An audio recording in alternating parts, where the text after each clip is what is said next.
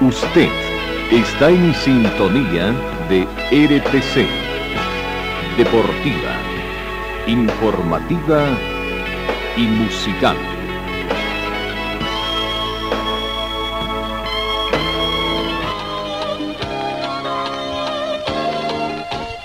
Carlos Dalén Celoaiza y el mejor equipo deportivo presentan Pregón Deportivo, la información más completa en el ámbito local, nacional y mundial. Pregón Deportivo. Deporte, tú eres la paz, sin fronteras ni campeones, millones. ¿Qué tal amigos? ¿Cómo están? Tengan ustedes muy buenos días. Bienvenidos a esta edición del lunes 13 de junio. Vaya, las temperaturas van bajando aquí en Cochabamba este fin de semana. Bajaron bastante las temperaturas. Actualmente tenemos una temperatura de 3 grados acá en el norte de la ciudad de Cochabamba. La mínima registrada fue de 2, se estima una máxima de 21. Será un día mayormente soleado. Eh, el atardecer comenzará a las 17 horas con 57 minutos. No tenemos viento, no hemos tenido precipitaciones. La sensación térmica 3 grados centígrados, similar a la temperatura actual. El punto de rocío actual es de menos 2 grados con una humedad, sin embargo, del 71%. La visibilidad horizontal llega a 10 kilómetros con una polvareda ligera que va afectando a esta visibilidad. La presión barométrica llega a 1029 hectopascales. Amigos, bienvenidos a esta edición. Comenzamos, pero hoy, hoy, hoy para Sudamérica es muy importante porque Perú se juega el repechaje para estar presente en el Campeonato Mundial de Fútbol Qatar 2022. La selección incaica enfrenta este lunes a Australia a las 14 horas boliviana, 15 horas argentina. Ellos desde viernes ya están en la capital Carati bajo un recibimiento de residentes peruanos. El técnico Ricardo Gareca eh, ha manifestado que este encuentro de repechaje es muy importante ya que puede permitir clasificar a un representativo más para el Mundial Qatar 2022 proveniente de la ciudad de Barcelona, llega a la selección incaica donde efectuó una mini gira de preparación. El plantel sudamericano llegó al aeropuerto Hamed Internacional en medio de una estresa recepción que le brindaron cientos de compatriotas residentes en ese estado asiático. Eh, tenemos que ver de que la branquirroja prácticamente en el duelo de vida o muerte para ambas selecciones se enfrentarán hoy lunes en Doha en un codificado, codiciado boleto al Mundial Qatar 2022. Vayamos conociendo la nómina de convocados que, se tiene, sobre todo de la selección peruana que, que tiene, ¿no? La lista de convocados, Pedro Gallese, Ángelo Campos, José Carballo son los arqueros, los defensores Miguel Araujo, Luis Abrán, Luis Advíncula, Miguel Trauco, Aldo Corso, Alexander Cayena, Cristian Ramos, Carlos Zambrano y Marcos López. Los mediocampistas, Wilder Cartagena, Sergio Peña, Cristian Cuevas, Josimar Yotun, André Casillo, Renato Tapia, Edison Flores, Christopher González, Cecil García, Horacio Calcateza, Gabriel Croata, Jairo Concha y Pedro Aquino. Delanteros Gianluca Lapadura, Alex Valera y Santiago Orbeño. Esa es eh, la nómina de la delegación de Perú que viajó para jugar hoy 13 de junio ante Australia. Como sudamericanos hacemos fuerza porque estén allá. Dentro de los antecedentes que tenemos, tenemos que indicar que Perú disputó solo una instancia de repechaje para clasificar a una Copa del Mundo. Fue para clasificar a Rusia 2018, donde eliminó a Nueva Zelanda por dos tantos contra cero con un marcador global. Repite entonces, no por el segundo año consecutivo, la posibilidad de clasificar a través de este repechaje. Perú y Australia se han enfrentado una sola vez en la historia en la fase de grupos del Mundial de 2018 con victoria peruana de dos tantos contra cero. Recordemos que fueron goles de André Casillo y Paolo Guerrero, mientras que los de Australia han jugado 42 partidos ante naciones sudamericanas con 8 triunfos, 11 empates y 23 derrotas. Perú es aparentemente favorito para pasar a la siguiente fase. Perú ha disputado 15 partidos ante equipos asiáticos, incluyendo Australia, con 9 victorias, 4 empates y 2 derrotas. Son algunos datos que les podemos dar de lo que puede acontecer el día de hoy en este campeonato. Vamos, comencemos con otras informaciones. Vamos con Fórmula 1. Ayer eh, prácticamente se eh, corrió el Gran Premio de Doha, el Gran Premio de Azerbaiyán en Fórmula 1, con un día muy negro para la gente de, de, la Ferrari. Vamos viendo, en todo caso, también eh, dónde están las imágenes para la Fórmula 1. Ahí está el ganador, fue Max Verstappen, fue el ganador de la competencia. Segundo de Chico Pérez y terminó Russell en la tercera ubicación. Hamilton de la Mercedes terminó cuarto. Gasly en una quinta ubicación. Sebastián Vettel sexto. Fernando Alonso séptimo. Richardo terminó octavo. Norris noveno y décimo Ocon en lo que es la, la clasificación del campeonato o de, este Gran Premio de Azerbaiyán. Una jornada muy favorable para los de la Red Bull. Max Verstappen de otro gran plazo en esta temporada de Fórmula 1 se quedó con el premio de Azerbaiyán en una jornada que los Red Bull tuvieron la tranquilidad de los tempranos abandonos de Ferrari, Checo Pérez puntero durante la primera parte de la carrera, quedó en el segundo lugar y con el consuelo tras haber conseguido la vuelta más rápida.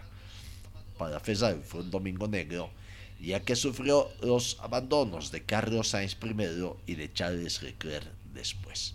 Bueno, en lo que respecta a cómo va el campeonato del mundo, aquí está el campeonato de pilotos eh, nos muestra que en primer lugar está Max Verstappen con 150 puntos. Segundo está eh, Sergio Pérez con 129. Tercero Charles Leclerc con 116. Cuarto George Russell con 99.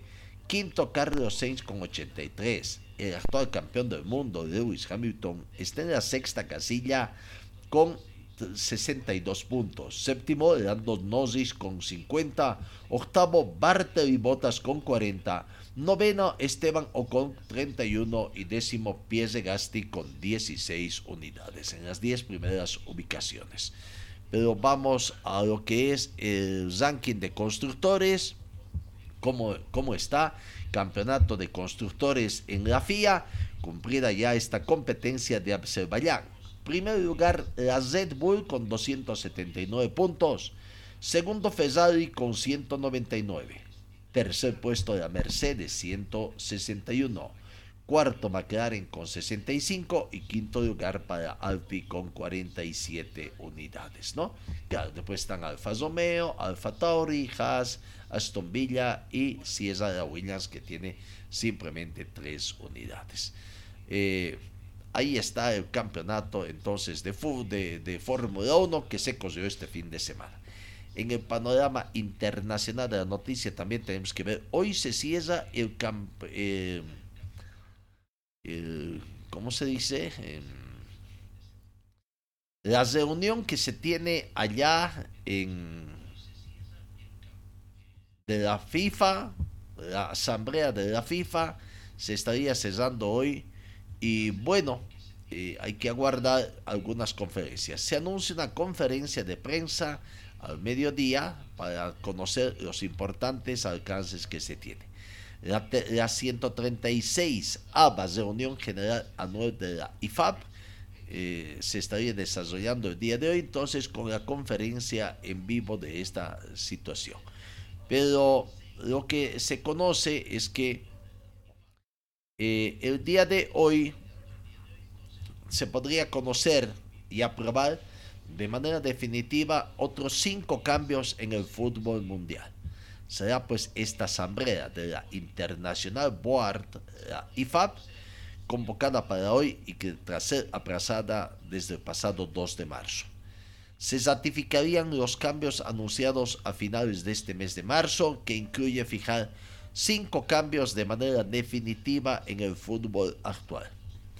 Hoy lunes, fecha importante en el futuro del fútbol mundial, porque la convocatoria de la Asamblea General entonces estaría tomando estas importantes decisiones dado que la FIFA organiza la reunión en un año de Copa Mundial.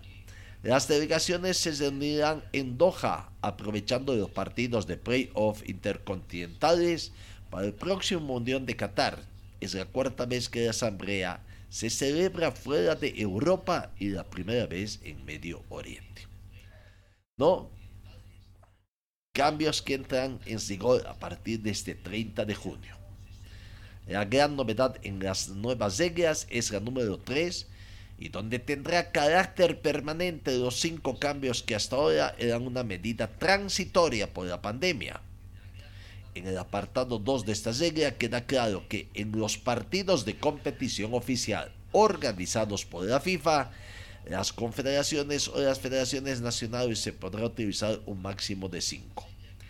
En caso de competiciones masculinas y femeninas, en las que participe en primer lugar los clubes de máxima categoría o selecciones nacionales absoluta y en las que el reglamento de la competición permitan realizar un máximo de cinco sustituciones y se mantienen las tres ventanas de los cambios durante el partido, además del descanso. Si no hubieran cubierto los cinco cambios y en caso de prórroga podrán ejecutarlas en ese tiempo añadido. En el caso de haber realizado los cinco cambios, podrán hacer un cambio más.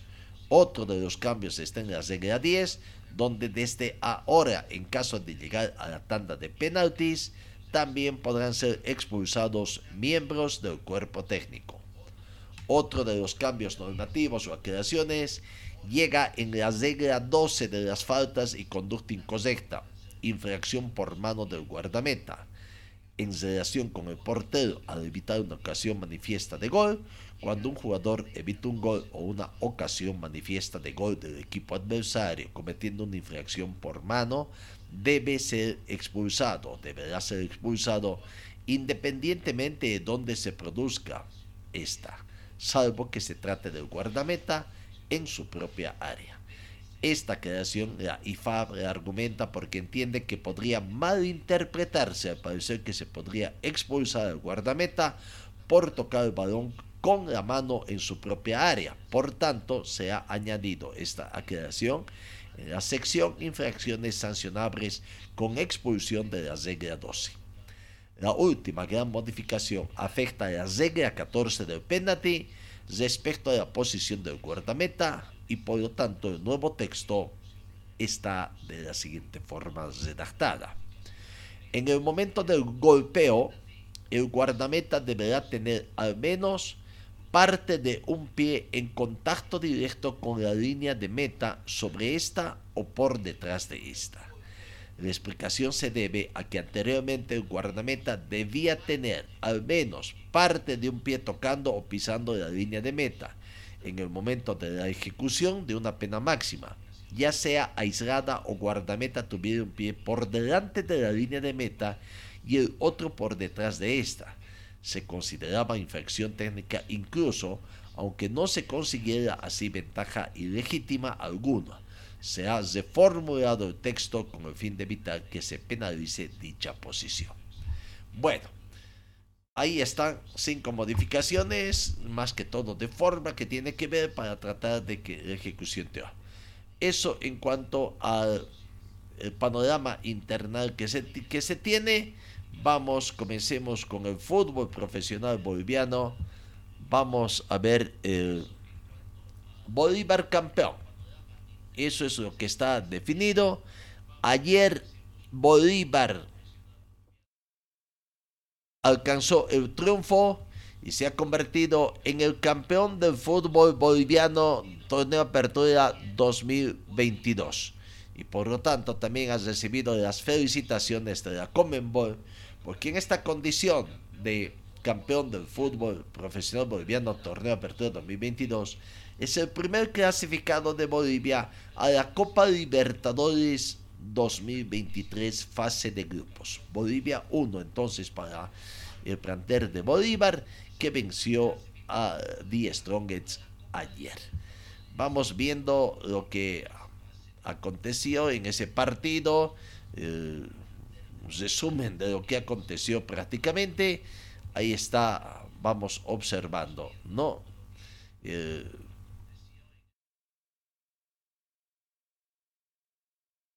Resumen de partido para esta gran victoria de Bolívar. Todo comenzó muy temprano cuando Bruno Sabio al minuto de juego prácticamente convirtió tanto ante una falla de Diego Guayar, tengo entendido, que prácticamente cedió el balón al puntero eventual de Bolívar, avanzó unos cuantos metros, sacó el centro y ahí estaba Bruno Sabio, bien, bien, bien, bien eh, perfilado para convertir prácticamente el primer tanto vencer la resistencia del portero Guillermo Vitaz. No había pasado un minuto.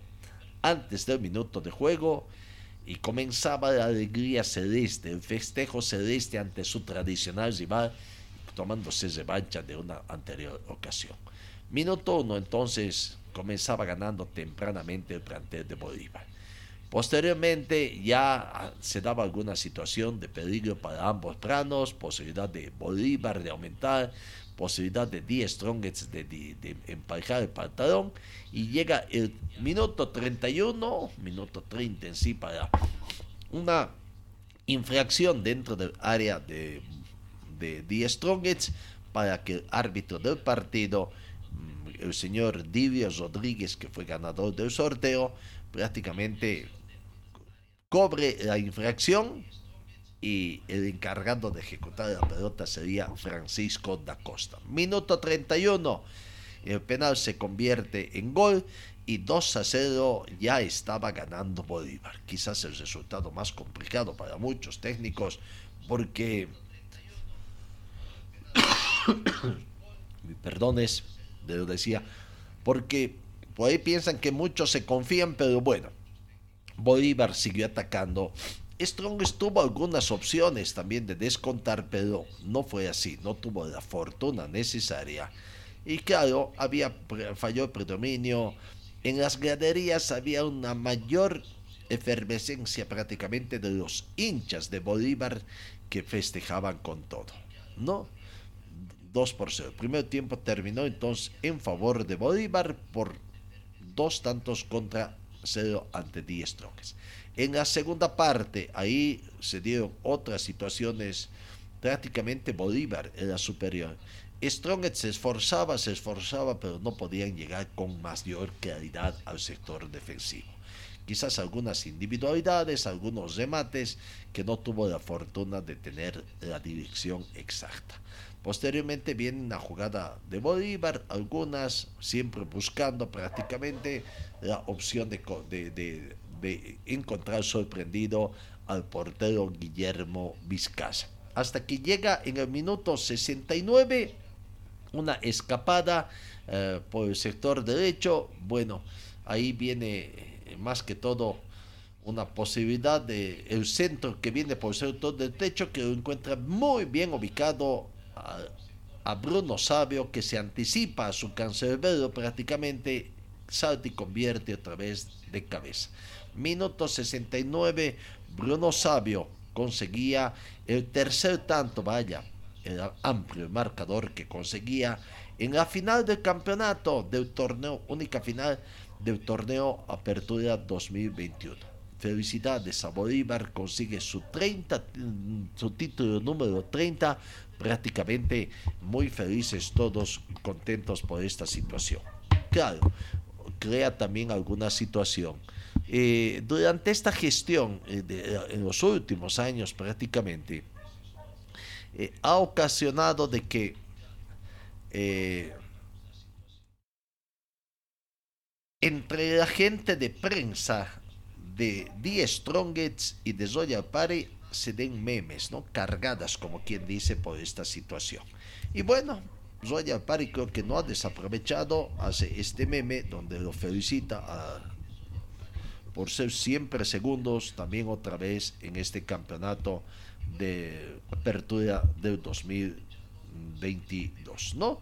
Segundos, felicitaciones. Claro que también sacaron otra felicitación eh, para Bolívar, pero la cargada que se es tradicional ya ahí. Segundos del torneo Apertura 2022 The Strongets. ¿Qué pasa con The Strongets? ¿Qué está pasando con The Strongets ante esta situación prácticamente? No, no puede los campeonatos. Se le volvió a escapar el título a The Strongets y perdió ampliamente ante su tradicional rival cómo alineó Bolívar para este campeonato con Zubel Cordano en portería, César Martins, José Manuel Sagredo, Alex Graner, Diego Bejarano, Bruno Sabio, José Ezela, Gabriel Villamil, Francisco da Costa, Roberto Carlos Fernández y Leonel Justiniano. Los cambios que efectuó, cinco cambios, minuto 45 comenzando la segunda parte, Luis Fernando Aquín se emplazó a José Ezela. Minuto 73, Patricio Rodríguez, el pato, entró en reemplazo de Bruno Sabio. Minuto 84, Bruno Miranda reemplazó a Francisco da Costa. Minuto 89, Juan Sebastián Reyes a José Manuel Sagrado y Javier Uceda ingresó en el minuto 90 sobre Roberto Fernández. No había la necesidad de que ingrese eh, Uceda, quien había dado los títulos prácticamente, eh, dos partidazos a la gente. Bolívar campeón, prácticamente, ahí está, Bolívar campeón. Las felicitaciones correspondientes, tanto de la Comenbol, seguramente también se va a dar ya de acá, de los equipos. Hay algunos equipos, sí, ya han estado sacando las felicitaciones, reconociendo que Bolívar ha sido el mejor equipo en esta temporada. Primer torneo eh, de la sección todo. ¿No? Por lo tanto, entonces ya está todo listo. Bolívar campeón y repito, es el primer representante, va como Bolivia 1 a la Copa Libertadores del 2023. Será el primer equipo boliviano en representarnos, bueno, el último en comenzar la presentación prácticamente, ¿no? Con Bolívar campeón. En el resumen del partido, Bolívar tuvo más remates incluso que 10 Strongets, 14 remates para Bolívar, 10 remates para Strongets, eh, remates directos al arco 6 para Bolivia, 3 para 10 Strongets, eh, la posesión del balón 10 Strongets aparentemente tuvo mayor posesión, tuvo el 62% y 38% para Bolívar en pases, 424 pases para Strongets, 261 para Bolívar. En cuanto a la presión de bases, 82% de precisión de pases tuvo 10 Strongets contra un 75% de Bolívar. Las faltas, 13 faltas para Strongets, 15 faltas para Bolívar, 6 tiros de esquina para Strongets, 3 para Bolívar, posiciones adelantadas sorprendidos en dos oportunidades ambos. No, así que bueno, los números que deja prácticamente para Bolívar.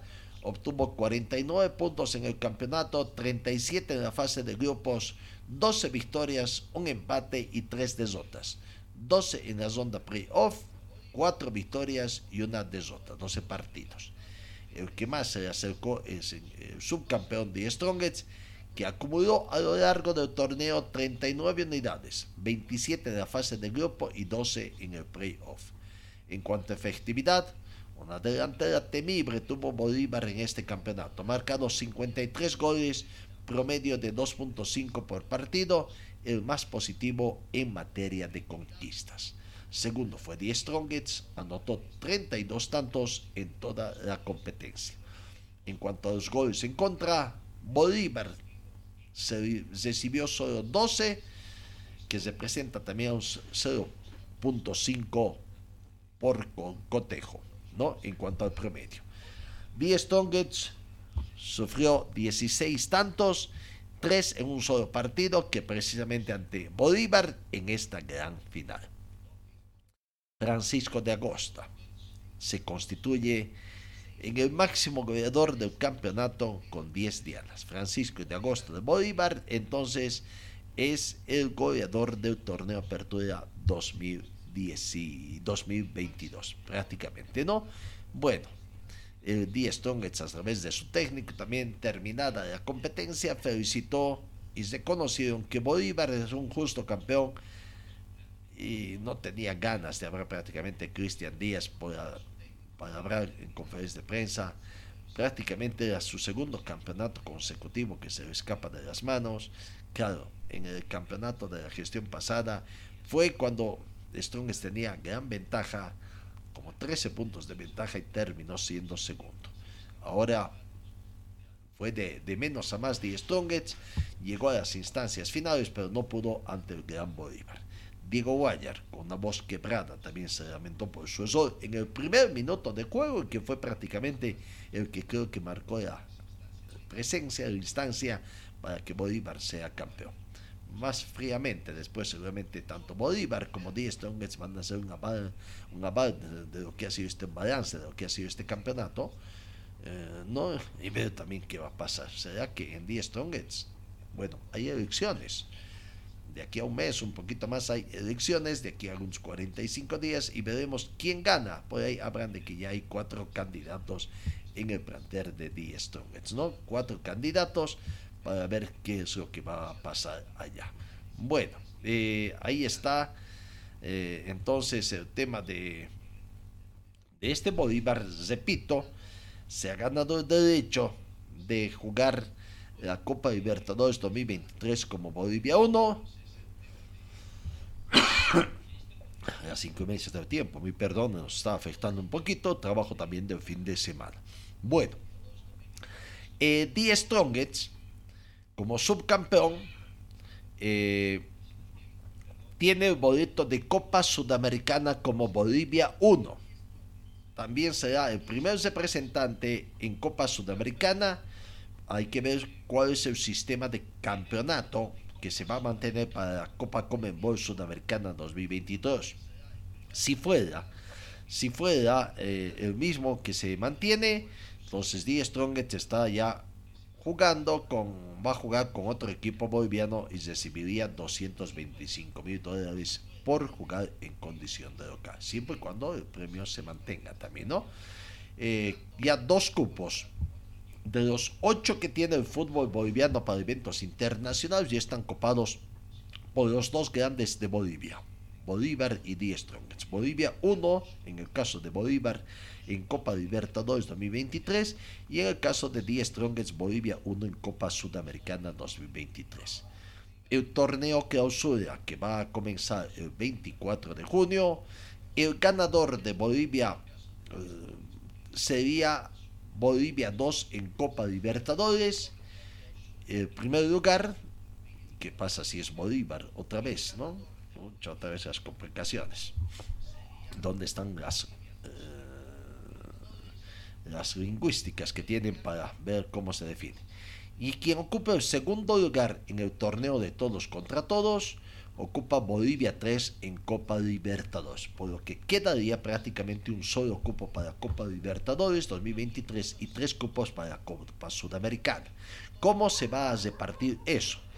Del torneo Copa Bolivia 2022, que es otro torneo, el que gane la Copa Bolivia 2022 va a ocupar Bolivia 2 en Copa Sudamericana y además de que va a recibir un bono en efectivo de 500 mil dólares americanos.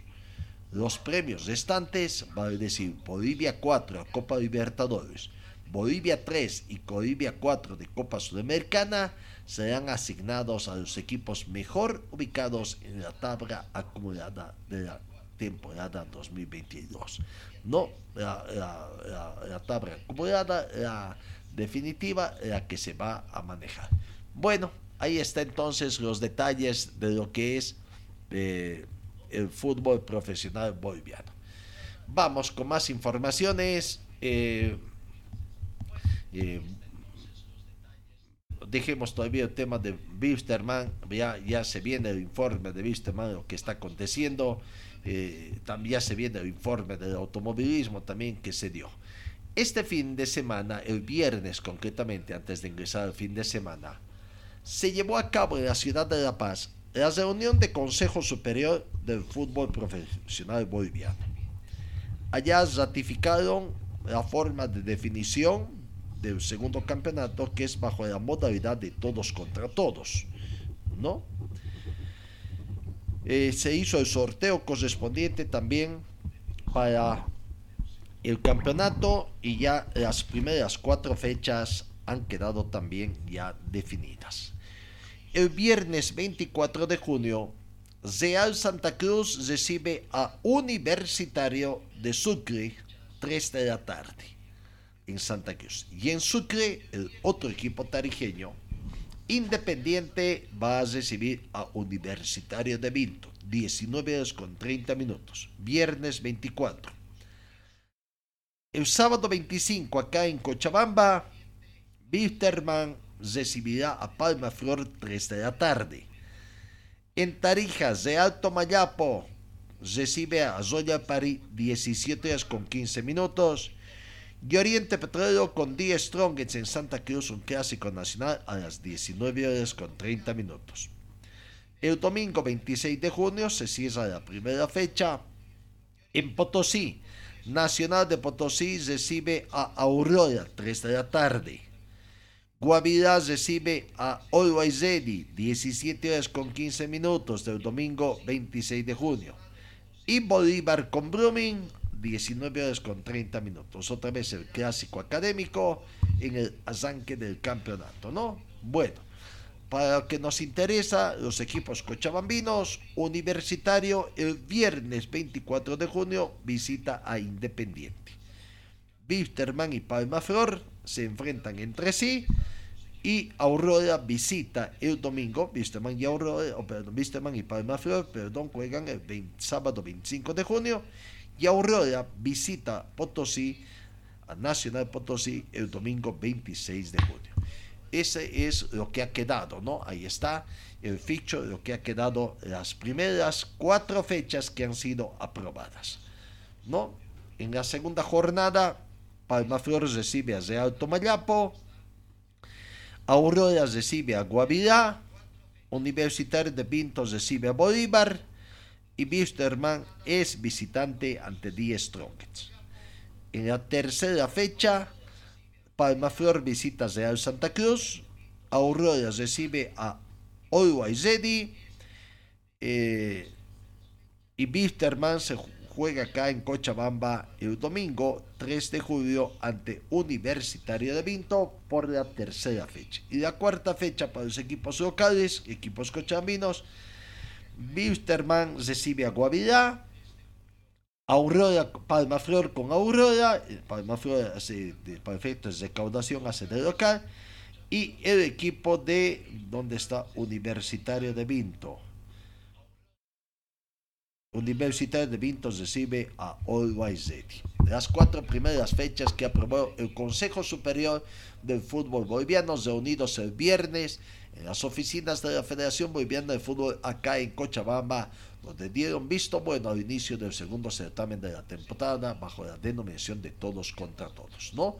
Entonces, eh, ahí está la situación el campeón de clausura será premiado con el título y boleto de Bolivia 2 a Copa Libertadores de América 2023 y quien se ubique en el segundo lugar, repetimos, estará como Bolivia 3 también a Copa Libertadores. Otra de las modalidades importantes de esto es que el VAR va a funcionar también ya en este campeonato se decía que en principio este torneo debería iniciar la, siguiente semana, pero ha habido un pedido de 10 equipos de arrancar el torneo el último fin de semana de junio para tener más tiempo de recuperación, tomando en cuenta que hubo cambios en la dirección técnica que requiere mayor tiempo para que trabaje, ¿no? Están cambiando también jugadores, muchos equipos. La demora de una semana también va a servir para que alisten el estreno de la tecnología del video arbitraje VAR en el país que por primera vez se va a implementar. con un grupo de 24 árbitros y 11 operadores capacitados, la federación espera colocar en marcha este sistema desde la primera fecha y en la mayor cantidad de partidos. Y eso es que no va a estar, eso no garantiza entonces que va a estar en todos los partidos, solamente en la mayoría. El compromiso era ese y lo vamos a cumplir. Creemos firmemente que la llegada del VAR va a darle mayor justicia deportiva y va a reducir al mínimo los errores arbitrales, manifestó Fernando Costas, presidente de la Federación Boliviana de Fútbol, antes de ingresar a la reunión del Consejo Superior.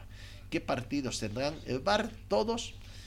Sin, cuánto significativamente sube en cuanto a sus costos para los equipos. Bueno, una serie de situaciones que se presentan, ¿no? Pero ahí está. El viernes 24 de junio arranca entonces el torneo clausura 2022. Eh, vamos al fútbol cochabambino resultados que se ha dado en la Asociación de Fútbol de Cochabamba, partidos en sus primeras división A y B y que se ha jugado este fin de semana. No, comencemos con la primera B, la fecha número 2. Manuel Asensio Villasol empató con Valencia con el marcador 1 a 1. Orlando Zoya venció a Petrolero por 0 tantos contra 2. Eduardo Valora 3, LAN 1. Morejón del Sur 1, Racing 2. Foot Valle 4, Emicel. Millacta venció a Real Pumas por 4 tantos contra 0. Olympic 3, Tomás Frías 0. Olympic 3, Tomás Bata, perdón, 0. Eh, y Santo Domingo 5, Dinamo 1. Eso por la primera vez de la fecha número 2 en la Asociación de Fútbol de Cochabamba. Bueno, vamos con la tercera fecha de la Asociación de Fútbol de Cochabamba, que también se ha efectuado este fin de semana. ¿No? La fecha número 3, los resultados teníamos por ahí, ¿qué pasó? Creo que no los tenemos. Uy, sí, no se, se equivocaron en la producción de darnos, pero ya se dio prácticamente la tercera fecha también. Eh, se cumplió la tercera fecha de la acción de fútbol de Cochabamba y bueno, a ver si tenemos suerte de sacar los resultados eh, en forma inmediata a través de nuestra base de datos que tenemos para ver cómo han resultado prácticamente estos, eh, estos partidos, ¿no? Que están siendo exitosos en el fútbol cochabamín también eh, en el arranque para ver quiénes va a permitir conocer también quién está. Bueno, creo que les dejamos para mañana esta situación. Mil disculpas para ver cómo terminó el campeonato de la, Asociación de Fútbol de Cochabamba. Eh, esta fecha que se ha disputado acá no lo tenemos muy a la mano que digamos también hacemos un último intento para conocer los resultados que se han dado entonces en esta última fecha que eh, disputada este pasado fin de semana eh, que se va a tomar en cuenta. Bueno, lo dejamos para el día de mañana. La acción de fútbol de Cochabamba también. Vamos con el tema de Wisterman, para comenzar el tema de Wisterman, que también hace noticia acá en Cochabamba. Eh, sin embargo, hay una preocupación todavía, ¿no? Porque no se están arreglando el tema de los pagos hay otras preocupaciones momentáneamente. El caso de que Alex da Silva ha sido contratado, está llegando para asumir el cargo de gerente deportivo en Wisterman. Alex da Silva, exjugador del plantel de Wisterman, está muy contento. En su cuenta de red social ha escrito, antes de emprender viaje, también recién se desligó del equipo donde estaba trabajando allá en Brasil y recién se desligó y él escribió, el fútbol es muy dinámico, un ciclo termina y comienza otro. Quiero dar gracias a Dios por darme la oportunidad de volver a este grupo, a este club gigante donde fui muy feliz como jugador, pero ahora con una mayor responsabilidad. Espero hacer un buen trabajo y igualar la confianza que brinda la institución Club Deportivo Jorge Wisterman, Zesa, lo que escribió eh, da Silva. Y decía, bueno, ahí están con esa preocupación.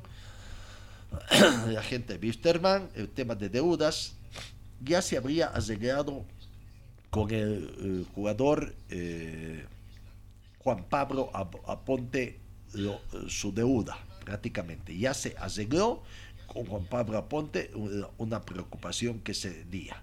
¿no? Pero bueno, queda todavía otras, otra preocupación, ¿no? La preocupación con Juan Pablo Ponte ya se cumplió, se ha pagado aparentemente, ahora tendrían que hacer las notificaciones correspondientes, eso es lo que esperamos nosotros, esa documentación, porque de palabras creo que no, no, no, no, nosotros particularmente no nos fiamos. Bueno, eh, ¿qué va a pasar con el tema de Wisterman? La preocupación que queda es primero tienen que pagar lo de Venegas para que con eso estén totalmente libres y puedan habilitar jugadores. Desde el principio de mes ya está abierto el libro de pases. Ya estamos a 13 de junio. Se ha ido, ya prácticamente se ha ido la primera quincena y quedan 15 días para el cierre del libro de pases. ¿Y qué va a pasar? Se han anunciado ya contrataciones como de Alfredo Castillo, por ejemplo, José Alfredo Castillo, cuestionado por la hinchada, sin lugar dudas se ha hablado ya de que ya es el jugador, pero ¿y qué va a pasar? O sea, ¿lo van a llegar? Anuncian de que podrían estar llegando también otros jugadores, ¿no? Entre altas y bajas para este segundo semestre se van manejando varios nombres, sobre todo, eh, ¿no? Comenzando de la cúpula. Bueno, eh, ya se cambió el técnico, Álvaro Peñas ha vuelto a la institución después de cuatro años también se ha conocido recientemente que Moisés Villasuel y el chino Morales, que hicieron la demanda ante el TRD, han conseguido la aprobación, lo que buscaban, ¿no? Ser declarados momentáneamente jugadores libres, por lo que están prácticamente libres, con el perdón de la redundancia, para poder firmar contrato con cualquier institución se anuncia, se anuncia que la actual dirigencia de, de Wisterman, o la futura dirigencia, tendríamos que decir, eh, ha encontrado algunas situaciones y que no podría declararse esta situación. Van a importar aparentemente la determinación y bueno, veremos cómo les va, ¿no? Es el criterio de unos contra el criterio de otros en términos económicos. Y esperemos, esperemos, ojalá Wisterman le vaya bien, para que Villasuel, Moisés Villasuel y el jugador Morales también entonces no sé si van a querer jugar otra vez ante la situación. Lo primero sería cumplir también con su parte económica, ¿no? Para que no sufran esta situación. Otro tema, mis es, necesitan rescindir contrato con José Escobar para también eh, eh, tratar de habilitar otros jugadores extranjeros, ¿no? Tienen la baja de Humberto Osorio, que ha sido operado. Eh, él no fue habilitado. Si lo bajan a José Escobar, ahí podría ser, pero bueno, el tema es de la lesión también que tiene Humberto Osorio. Siguen buscando otros jugadores. Otro jugador que vuelve a Wisterman sería Daniel Pérez. según se conoce, que estuvo jugando en otro equipo prestado y bueno, eh, aparentemente no tuvo también mayor fortuna en ese equipo. Fue con la idea de conseguir mayores eh, minutos y, no se le dio en otra institución. Eh, ¿Qué más tenemos decir de Wisterman? Es lo de José Escobar, repito, a ver cómo les va. Parece que va a ser una dura pelea también. Para hoy, en las últimas horas se esperaba el arribo de Arnardo Jiménez.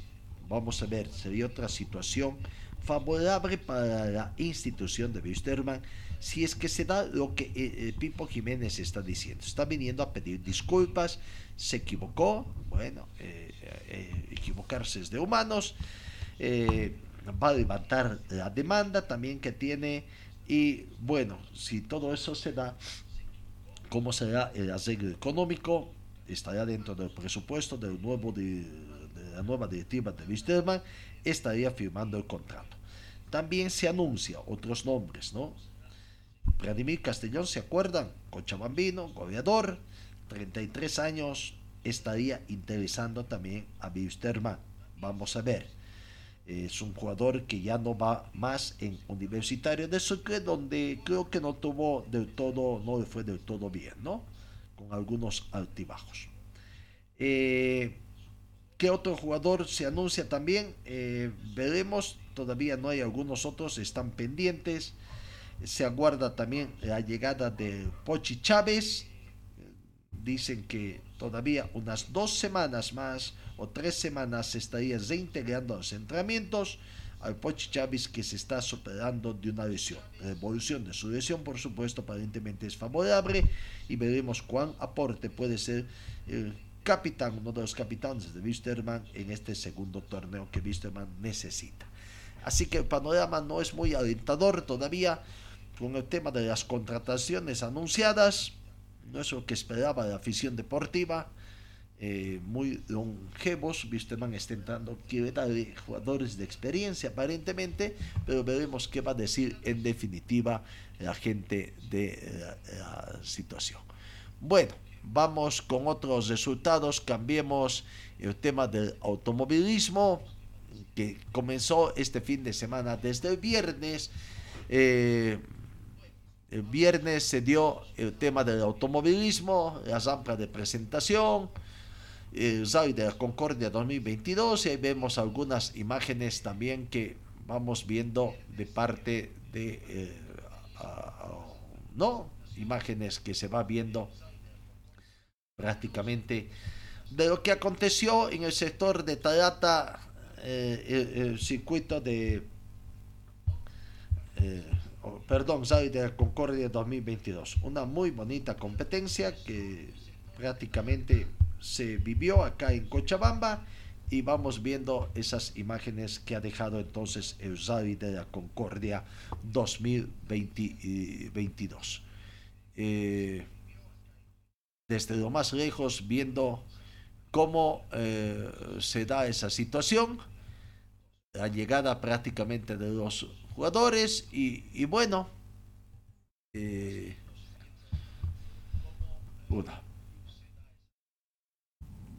vamos viendo ahí otras jugadas, otros de otros pilotos también que que ha terminado otras pasadas de los jugadores, que prácticamente se va, vamos mostrando algunas, ¿no? Que imágenes, por supuesto, de ADECO que nos ha permitido también estar ahí, eh, trabajando este fin de semana y por ahí imágenes propias no nos ha permitido precisamente por el trabajo. No, eh, una serie de, de imágenes también de lo que ha sido eh, el Zai de la Concordia en su división, ¿no? una serie de fotos que vamos a ir observando mientras vamos dando cómo ha quedado la clasificación de, de, esta competencia. ¿no? Zai de la Concordia que por primera vez también aquí en Cochabamba se ha podido ver cómo quedó todo. Vamos a ver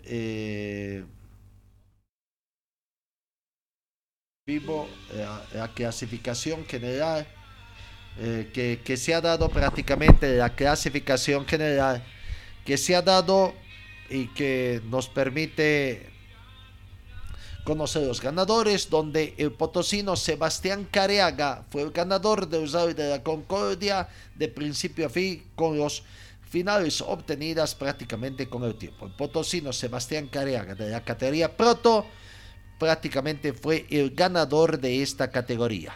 Otro ganador fue Miguel Peña, que también estuvieron sacando la situación.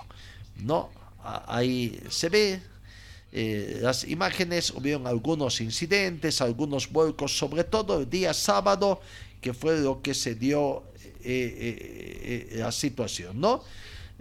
algunas calificaciones también que le fueron muy bien, a los pilotos en, este, pero infracciones al reglamento técnico que prácticamente no se dio esta situación. Bueno, la clasificación general que se ha dado en este día, ¿no? Eh, tenemos la planilla prácticamente, después de haber conseguido, la planilla de resultados que se ha dado del Zavi de la Concordia. Vamos viendo, ahí está los resultados generales prácticamente y que ha permitido mm, ganar. Vamos viendo entonces los resultados. Eh, ganador absoluto, repito, eh, Sebastián Careaga. En la R2B, ganador fue Miguel Peña junto a Enrique Barzola, habiendo empleado para las, para eh, las dos etapas 1 hora 27 minutos 53 segundos 4 décimas, cogiendo un promedio de verdad de 72 kilómetros 20 metros. Segundo quedó Jairo Chulo conjunto a Johnny Bedia y tercero Johnny Tarki junto a Carlos Armazón. Eso en cuanto a la categoría R2B.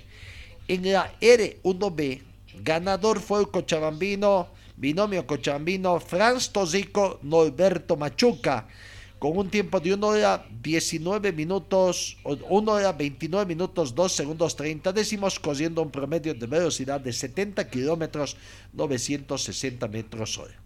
Segundo quedó Israel Sandoval Ivo Valenzuela, joven piloto de Potosí, Tercero, William Estrada junto a José Cabrera. Cuarto, Ramón Tarqui junto a Pedro Cardelón. Eso en la categoría R1B. Seguimos repasando en otra categoría. En la categoría Open, Zené Johnstein fue el ganador de la competencia, Vino en Prado 1 hora 38 minutos 40 segundos dos décimas, corriendo a un promedio de velocidad de 64 kilómetros 115 metros a la hora. Eh, Álvaro Ramos lastimosamente abandonó la competencia.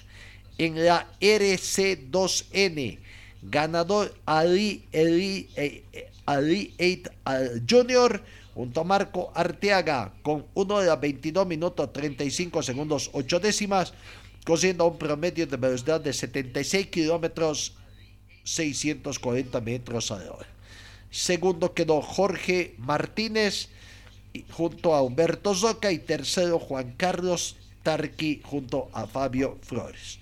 No, y en la categoría proto, la mayor categoría, una gran pelea entre Rodrigo Careaga y Rodrigo García. Lastimosamente, Rodrigo García tuvo algunos problemitas en la máquina desde el día sábado, pero lograron completar el recorrido. Ganador categoría proto, Rodrigo García, con un tiempo de 1 hora 19 minutos 17 segundos 2 décimas, promedio de velocidad de 79 kilómetros 840 metros hora. Segundo quedó Rodrigo García, con una diferencia de 3 minutos 8 segundos una décima para seguir sumando eh, eh, puntos en el ranking nacional. En la R5, Sebastián Careaga es el ganador absoluto del Rally de la Concordia, empleando un tiempo total de 1 hora 17 minutos 17 segundos 8 décimas y cogió a un promedio de velocidad de 81 kilómetros 890 metros. En el turismo departamental, Gustavo Zomán junto a Daniel Medina, ganadores con 1 hora 42 minutos 11 segundos 9 décimas, cogiendo un promedio de 61 kilómetros 940 metros. Segundo quedó el binomio Juan Vargas, Rodrigo Vargas y tercero Reinaldo Rojas junto a Kevin Poma. Final de la competencia entonces del uh, de la Concordia eh, que se terminó y ahí está la última parte de la planilla prácticamente eh, para los conocimientos una muy linda competencia que se desarrolló este fin de semana el epicentro de la población de Tarata. Vamos a lo que es el Arribo Basket, resultados de la segunda fecha prácticamente que se han dado y que ustedes ya pueden ir observando los resultados que se han dado. Universitario de Sucre. Primero vamos, ahí está la Salle de Tarija con Unitep la Salle de Tarija 91, Unitep 95, parciales de 23-16, 21-22, 20-22 y 27-15. ¿No? Así que siempre en el marcador, con excepción de los del segundo y tercer cuarto para la Salle. El equipo cochabambino, Unitep, perdió en esta segunda y su primer partido de visitante. Universitario de Sucre perdió ante Atómico Calero de Potosí por 65 a 72. Parciales de 14-31, 16, 17, 17-15 y 18-9. En otro partido, Pichincha, el que muchos le daban como crédito para el favorito para ganar, tuvo su traspié. Para efectos de programación fue local y perdió por 58 a 62 ante Leones. Buena actuación del equipo de Leones, otro equipo potosino. Parciales de 15-17, siempre la primera es para el equipo de Pichincha, 10-8, 15-21 y 18-16. En otro partido, gran victoria de San Simón en condición de visitante del equipo cochabambino, que ganó en condición de visitante a Saracho. Saracho 70, Universidad Mayor de San Simón 94. Gran victoria del equipo cochabambino San Simón en lo que es la Vivo Básquet, ¿no? Lo que sí nos faltaría es conocer eh, los parciales de este partido que se los debemos en todo caso, ¿no? Las imágenes. La próxima fecha, la tercera fecha de la Vivo Básquet, hoy, hoy lunes 13 de junio, 8 de la noche, en Tarija, en el Coliseo Juan Mijael Saracho, Saracho juega con el Club Tenis La Paz, que estuvo de descanso en la anterior jornada. Mañana, martes 14 de junio, 7 de la noche, en Potosí, Coliseo Ciudad de Potosí, juegan eh, la U de Sucre, visita al Club Leones. ¿No? Eh, Leones versus la U de Sucre. Mañana 14 de junio, acá en Cochabamba, en el Coliseo Grover Suárez, 8 de la noche, San Simón recibe a UNITEP. Confrontación de equipos cochabambinos y la última fecha en a disputarse el miércoles 15 en el Coliseo Ciudad de Potosí. Atómico Calero con la Salle de Tarija. Partidos de la tercera fecha de, tercera fecha de la Libo Basket todavía. Bueno, prácticamente estamos. Una de las últimas informaciones que tenemos es la buena actuación de Carlos Lampe en su debut con su nuevo equipo, el Atlético eh, Tucumán, en la ciudad de allá en el campeonato argentino, satisfecho nada más y nada menos que ante River Plate, el partido terminó empatado. Aquí está fue considerado la figura del partido y aquí está la nota hecha en la Argentina con Carlos Rampe, portero boliviano, feliz, contento con este su primer partido, eh, defendiendo ya como titular a su nuevo club. Y. Bueno, la verdad que contento, contento por la entrega de mi compañero. Ha sido una semana muy movida, viste, llegar y a los dos días tener que saber 45 nombres más o menos. Pero, pero bueno, felicitaciones para los chicos, hicieron un gran trabajo pero por ahí el segundo tiempo River aceleró mucho y hay, hay, que, hay que aguantarle la intensidad también, ¿no? Este punto es valioso y, bueno, ahora nos tenemos que hacer muy fuerte en casa. ¿Y cuál fue la más difícil, Carlos? El cabezazo. El, cabezazo y bueno, la chilena, la tijera también porque en el cabezazo, viste, la luz me, me tapa justo cuando, cuando pongo la mano y en la chilena estaba tapado, entonces aguanté, aguanté y bueno, eh, creo que esas dos fueron las más difíciles.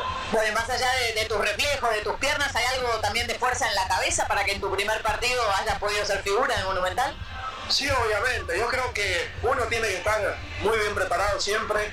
Eh, a mí no me tocó jugar en Vélez prácticamente, pero igual me entrenaba igual lo mejor eh, y no aflojaba, ¿no? Porque el momento llega y uno, y uno tiene que estar preparado y demostrar la, la tranquilidad, la solvencia que uno está acostumbrado a, brindarle a su compañero y creo que es fundamental que estemos, estemos bien de la cabeza y, bien entrenados, porque ese es el respaldo que tenemos los jugadores. ¿Has tenido mala suerte en Argentina de alguna manera porque jugaste un solo partido en Vélez, ninguno en los tres meses de Boca? ¿Soñás con que cambie eso para vos ahora en Atlético? Y bueno, eh, creo que me, dio una chance importante ¿no? de venir acá. Eh, por ahí te tenía esa, esa espinita de, jugar partidos importantes, de, de sentirme importante. Eh, pero de los dos clubes me, fui muy bien, eh, muy bien con la dirigencia, con mi compañero, eh, siempre tratando de sumar, te toque o no te toque. creo que uno siempre tiene que ser positivo, entrenarse, esto es un, juego grupal y, todos tenemos que estar enchufados y, tirar para el mismo lado. ¿Qué repercusión tiene en Bolivia que el arquero de la selección eh, pueda jugar ahora de titular en Argentina? Y bueno, me matamos cuando no jugaba. Vamos a ver ahora. Bueno, y la última, ¿aprendiste algunos nombres ya de, los compañeros? Oh, todo, todo fue eh, ya conocí a algunos porque me miro mucho fútbol, me gusta mirar mucho, pero, pero sí, ya me lo sé, prácticamente todo. De los compañeros, todos. Por ahí de la gente que trabaja, hay algunos que, que, me faltan. Bueno, gracias y felicitaciones, Carlos. Déjale mandar, mandar un saludo a mi esposa, que, que están aquí en Buenos Aires, a María Emilia, Martina y a mi otra hija que, que está por nacer a fin de mes. Gracias. Ahí está la palabra de Carlos Gampe, que será padre por tercera vez, según él mismo ha dicho, en, en, los próximos días, ¿no? Bueno, amigos, gracias por su atención. Misión cumplida, se nos acabó el tiempo. Dios mediante os encuentro el día de mañana. Que tengan ustedes una muy bonita jornada. Gracias por su atención y hasta el día de mañana. Fue el equipo deportivo de Carlos Dalén Celoaiza que presentó Pregón Deportivo. Gracias al gentil auspicio de nuestras casas comerciales. Ustedes fueron muy gentiles y hasta el próximo programa.